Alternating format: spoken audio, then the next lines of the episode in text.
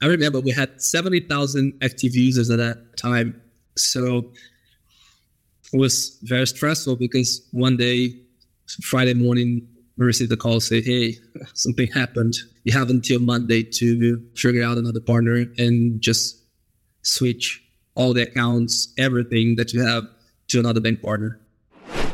When we have a lot of capital, we can raise a lot of capital. Leaders just think, hey, hire like 10 brilliant people, put them together, and everything will happen, right? Magic. And that's not true. Even brilliant people, they need time to understand the product, to commit their mistakes, and then start to deliver.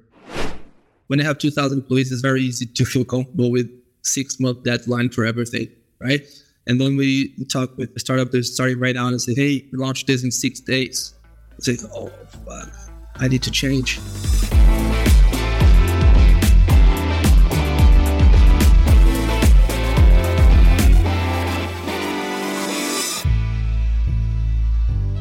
Hello, everyone, and welcome to FinTech Leaders, coming to you from New York City. I'm your host, Miguel Armaza, and I'm a co founder of Gilgamesh Ventures, a venture capital fund that backs early stage FinTech entrepreneurs in the US, Canada, and Latin America.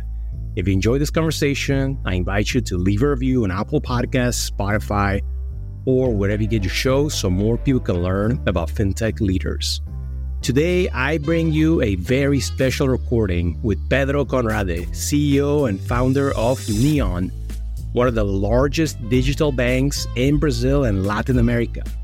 We sat down on stage in Sao Paulo at the Gilgamesh Ventures Summit, an annual meeting where we gather limited partners, founders, co investors, and friends for a series of events and discussions about the future of financial services serving almost 20 million clients.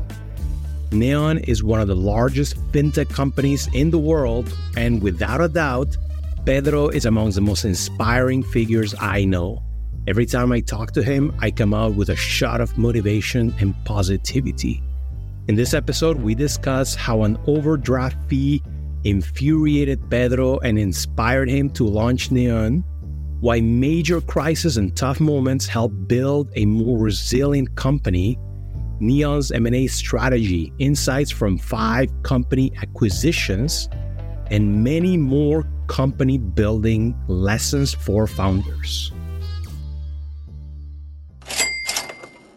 All right, I think we are just about ready to get started with an exciting part of the program. And I think we're in for a real treat because we have Pedro Conrade. I, I always get the pronunciation. Yeah, yeah, close, but not quite. Uh, but Pedro is is a rock star, um, and he's a, a, true fintech leader. And Pedro, I don't know if you know this, but almost four years ago, we recorded a podcast, and it was over the phone. The sound quality wasn't great but it was my first ever reporting. and ever since, we've had about 260 uh, other podcasts with over 300 uh, individuals. But you know, going back to that first one, it really inspired me to like, wow, I I want to do this. I want to do more of this. And it was maybe because you're so nice and you're so open with your story, and it was so inspiring. So it was a great start. And so I'm, I'm glad that we we now get to have the update, right? Uh, because a lot has happened. So please, Pedro.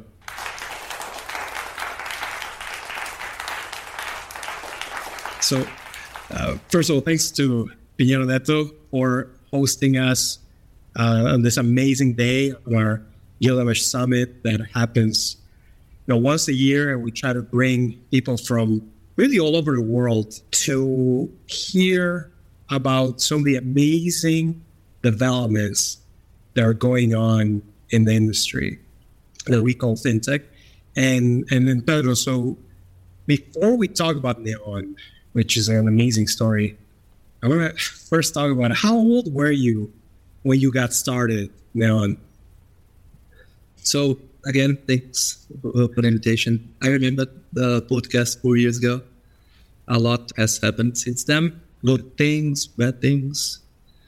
Uh, usually more bad things, but the good ones are bigger than the others. Like like four days bad news, one day good news. Usually, usually it's what happens with entrepreneurs.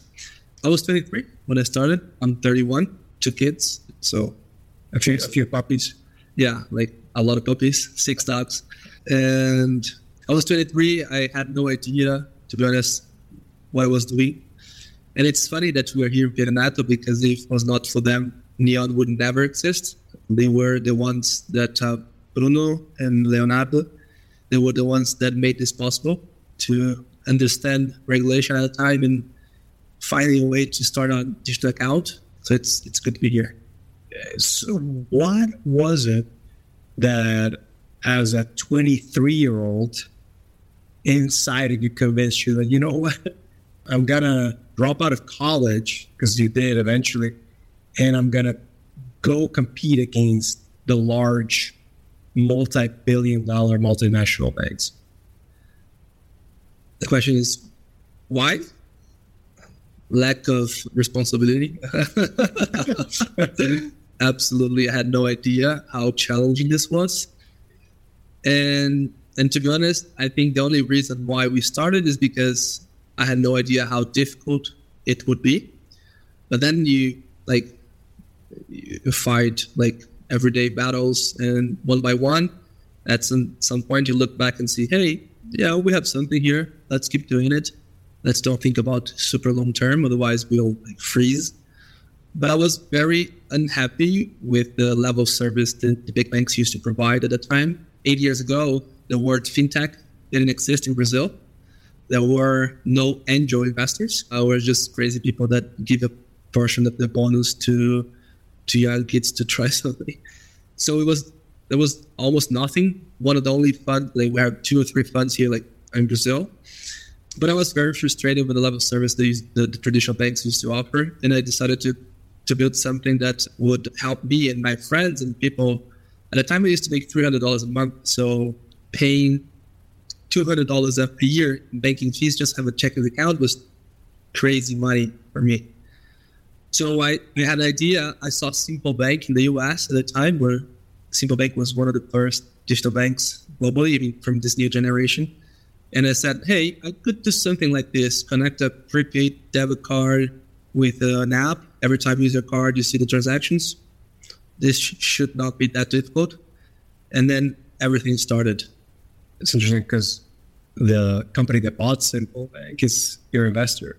Yeah, yeah. Funny story, right? Because when I was thinking about so so what happened is so the click was when I, I had this bank account with one of the incumbent banks and I used my debit card 26 reais but I had 27 but I had 26 bank account balance and then I used so one real my overdraft when I looked at my account I had 47 reais negative so what happened was just 27 reais and then there was a fee for using revolving credit I think I mean it was super expensive. And then I decided, hey, okay, no monthly fees for users. Let's start something very simple and more transparent. And then when I had this idea, I said, hey, I should talk with the guys from Simple Bank, but they were recently acquired by BBVA. So I connected with the guys from BBVA and said, hey, I have this idea. What do you think? And I said, okay, I'm not the guy, like, we're very young. Yeah, it's it's nice. We like the pieces. That's why we acquired a Simple Bank. I said, okay, I'm to build one here in Brazil. And then four years later, I knocked on the door again and said, Hey, do you remember me? It's me. And they said, Yeah, but it's too small. We have a corporate venture fund that does the, the, the investments of this size. It was called Propel. So they led Series A together with Monashees. And then they were the only one that did all the pro So Series A, B, C. And happens that BBVA directly invested in the Series D. So yeah, yeah, the biggest shareholder today and very good partner.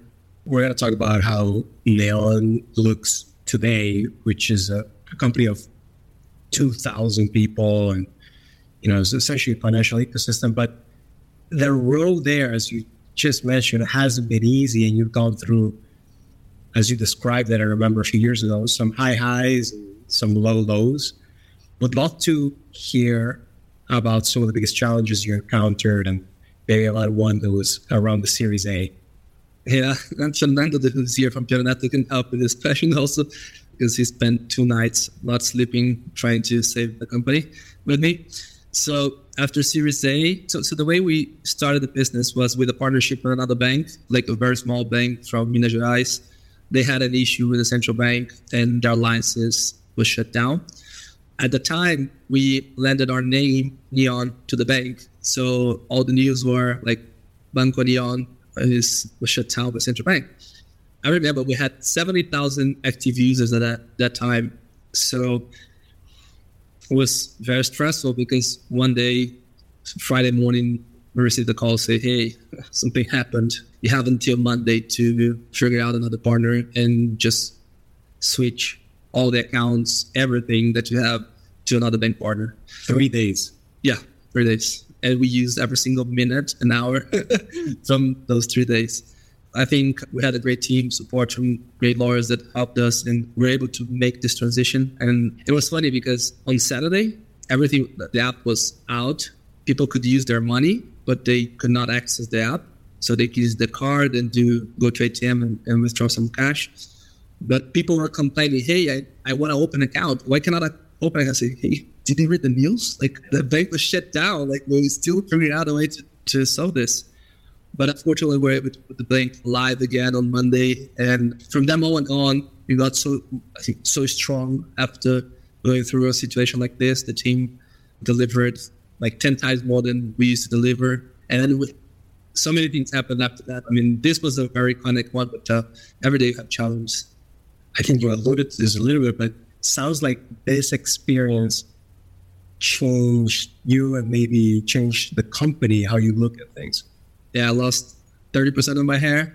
And yes, so one thing that we're discussing here with Ben, fintech is very complex. We're dealing with people's money. And I mean, the moment you start a company, there's someone trying to fraud you, someone trying to know the rules to get a credit and run away and to your app. And, you know, there's so many problems relating to dealing with people money. So it's, it's super complex. That situation helped us to see how critical is to have a digital account, to have a bank, like a financial institution. So we, we doubled down in like, I mean, I was 25 when this happened. And I mean, to hear the word compliance, governance was something like, what? What is this? But at the time, I mean, we could uh, learn from someone else's problem. At the time, was not our problem. We were involved, it was not our problem.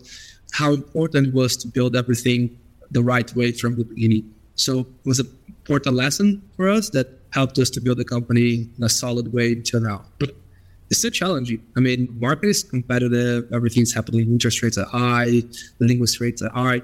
So we're still facing a lot of everyday, we have everyday a different fight. How does the company look today in terms of team, in terms of product, and other things you like to highlight?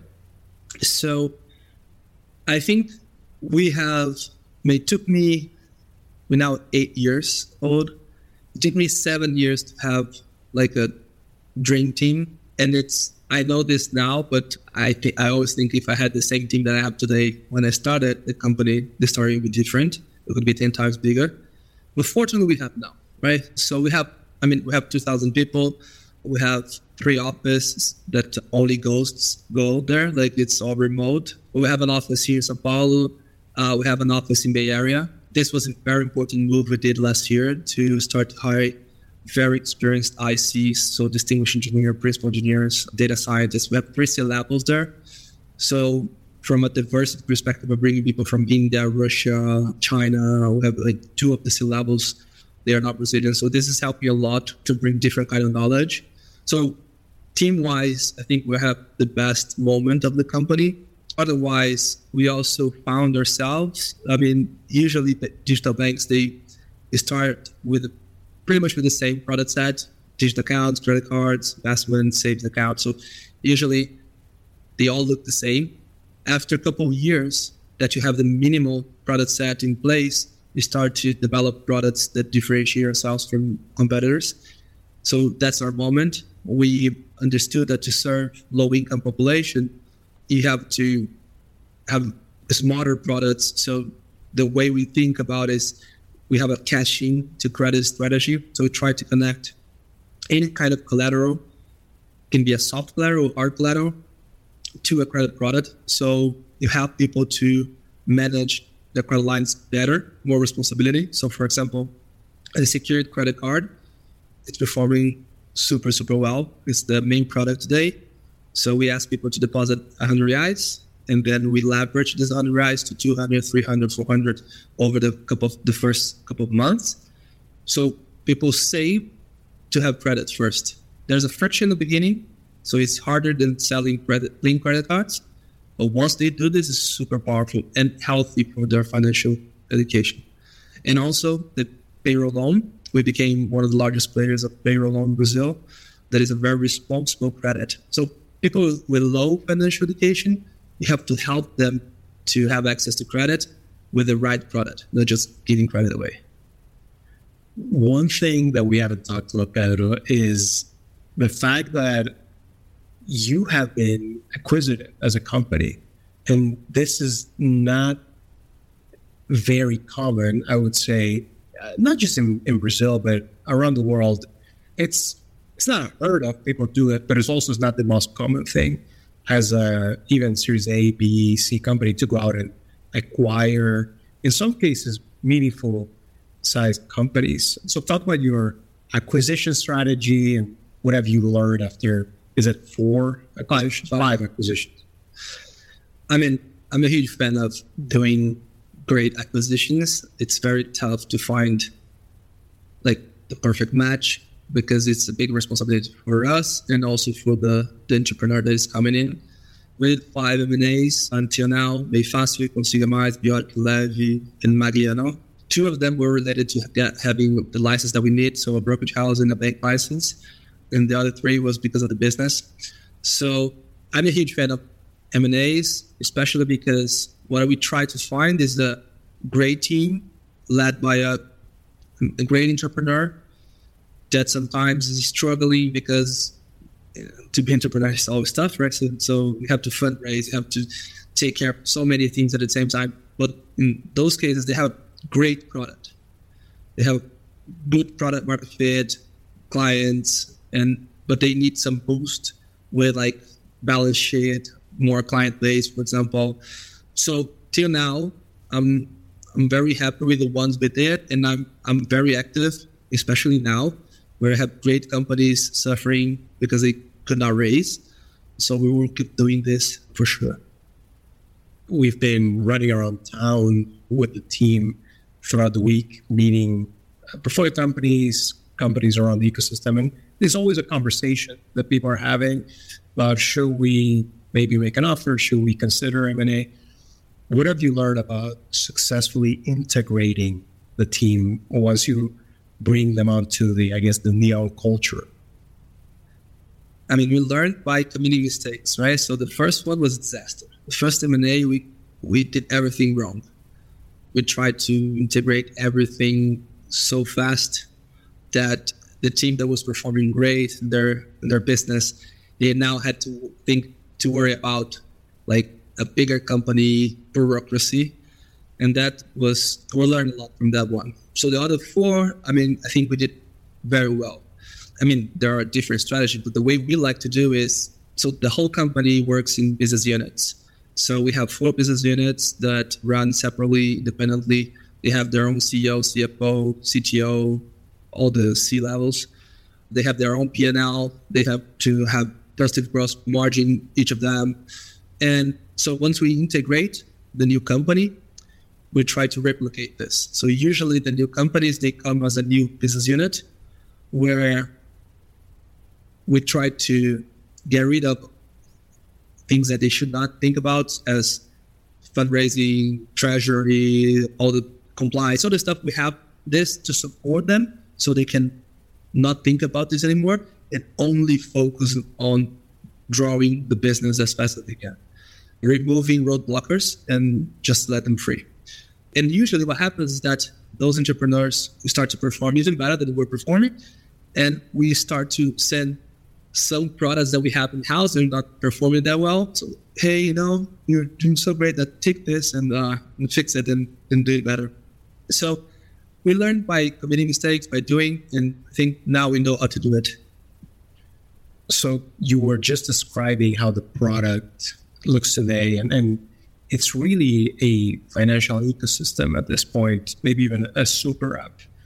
Internally, what's your process like with your team to figure out where to move next?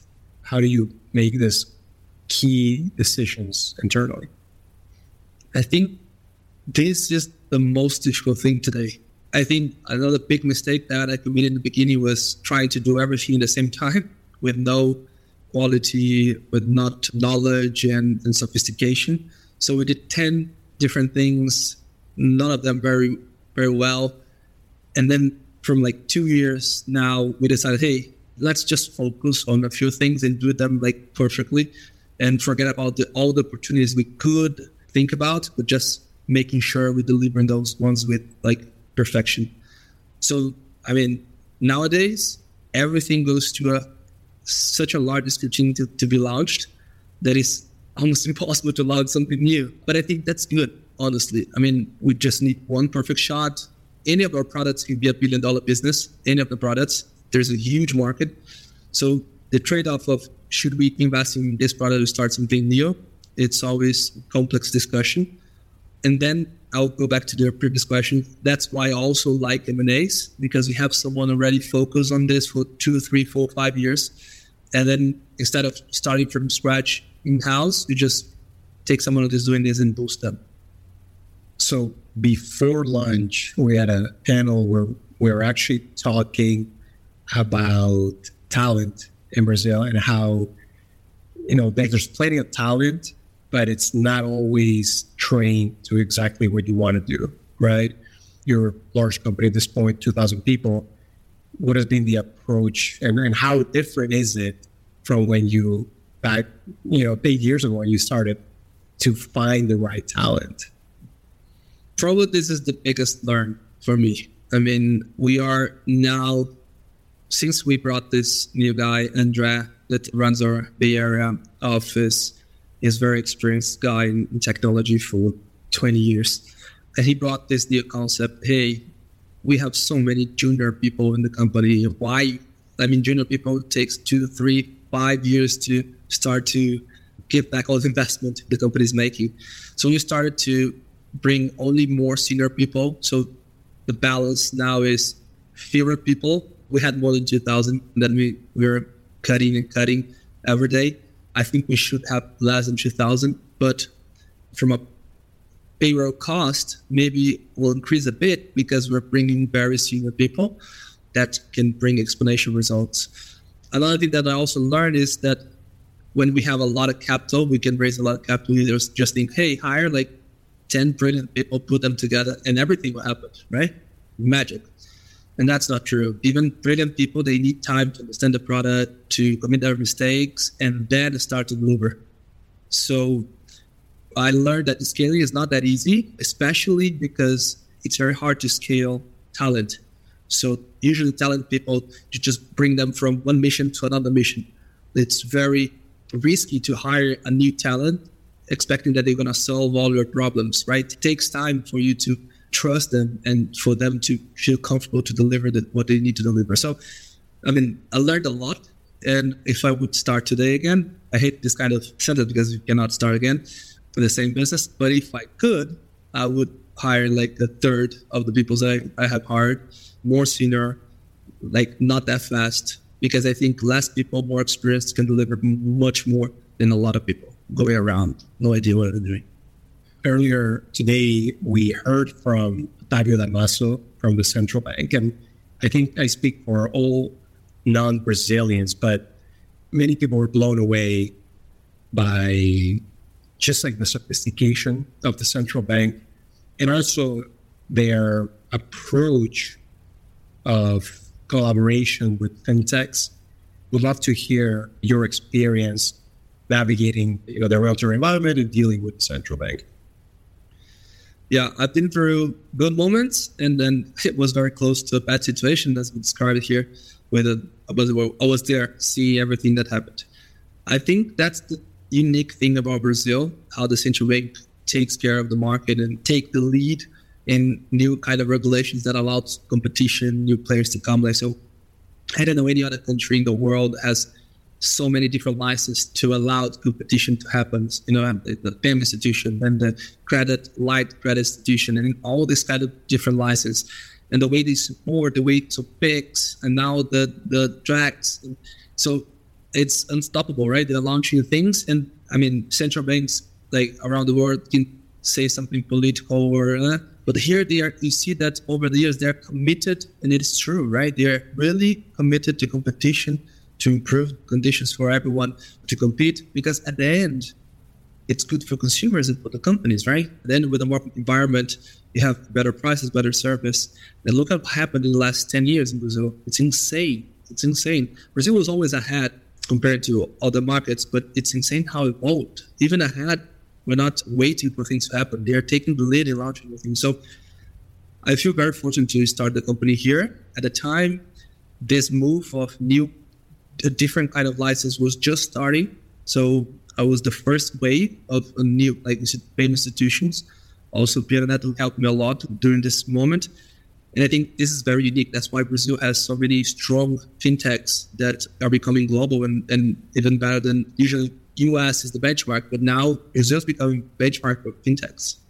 That's a global example. I, you used to hear of missions of trips going to China, going to Silicon Valley, other places to learn about what was going on. Not on, well, first of all, we have a lot of people here, but I'm also hearing of other missions, call it, of entrepreneurs visiting Brazil to learn what's going on, not just from the central bank, but from from you and from other companies. So it's amazing.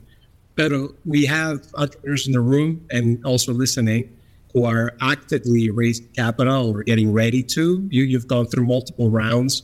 I'm sure none of those was easy. None. what have you learned about raising capital from VCs? It's always harder than it seems. Some people take for granted that they will be able to raise. Now they have a runway for like six months and they say, no, no, no, no, we will raise. The chances, the odds are against us, right? So many companies, so many opportunities. The funds have to choose. Sometimes we have we're not able to do a great beach at that day. Maybe lost it. I mean, don't take it for granted. That's one. Two, try to be less dependent of capital. Then probably you're the best target for capital, right? That's another thing. Some business model like digital bank is very hard to start without capital, right? You have all the pressure. But if you're able to find the perfect niche to start that requires less capital will be more attractive for new capital coming in. Third, I personally never had experience of pitching a fund for the first time and a month later decided to write a check. It was always building the relationship for years. As I mentioned, BBVA, like I met them like more than three years before they invested first time. I remember the first meeting I had with General Atlantic I was asking for three three hundred thousand dollars, and I said, hmm, "Do you know where where you are? Right? I mean, here's like thirty million. Just start." I said, "Okay, in three lives, I'll come back here in the ask for some money." But then I always always proving execution, right? So I'm gonna deliver this with this amount of money, and then after a year, you get there and say, "Hey, no, I over delivered what I promised you," and then create this relationship with the funds the long term, I think is the best way of raising capital. So it will happen. And now you have at times found yourself on the other side. I know that you love to mentor entrepreneurs uh, and, and also you're an angel investor. Sounds like you enjoy also that part a little bit. I'm not a mentor at all. I mean, I, I don't feel prepared to be a mentor. I try to help somehow. And sometimes it's why become an angel investor sometimes is introducing someone. To be honest, I sometimes feel like selfish during helping those other companies because usually I learn more with them than they, they learn with me.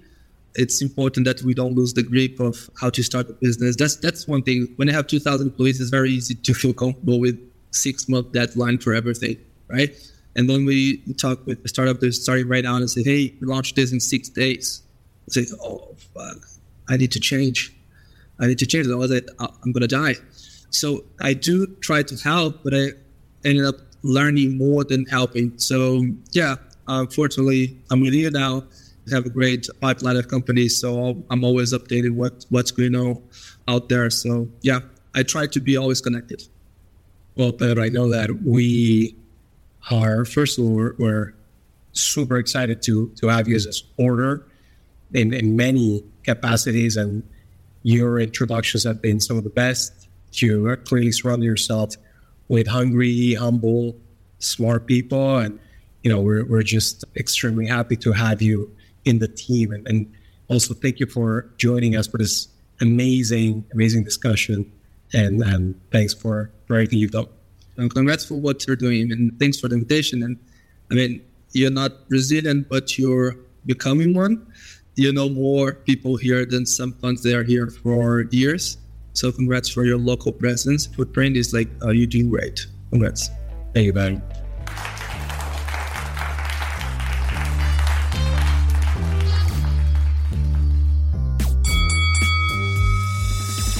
Thanks for tuning in. I hope you enjoyed this great live episode with Pedro Conrade, CEO of Neon. If you want more interviews, make sure to subscribe, follow, and leave a review on Apple Podcasts, Spotify, or wherever you get your shows. It helps and means a lot. And if you have any suggestions or thoughts about the show, just drop me a line on Twitter or LinkedIn. Signing off till next week, I'm your host, Miguel Armaza.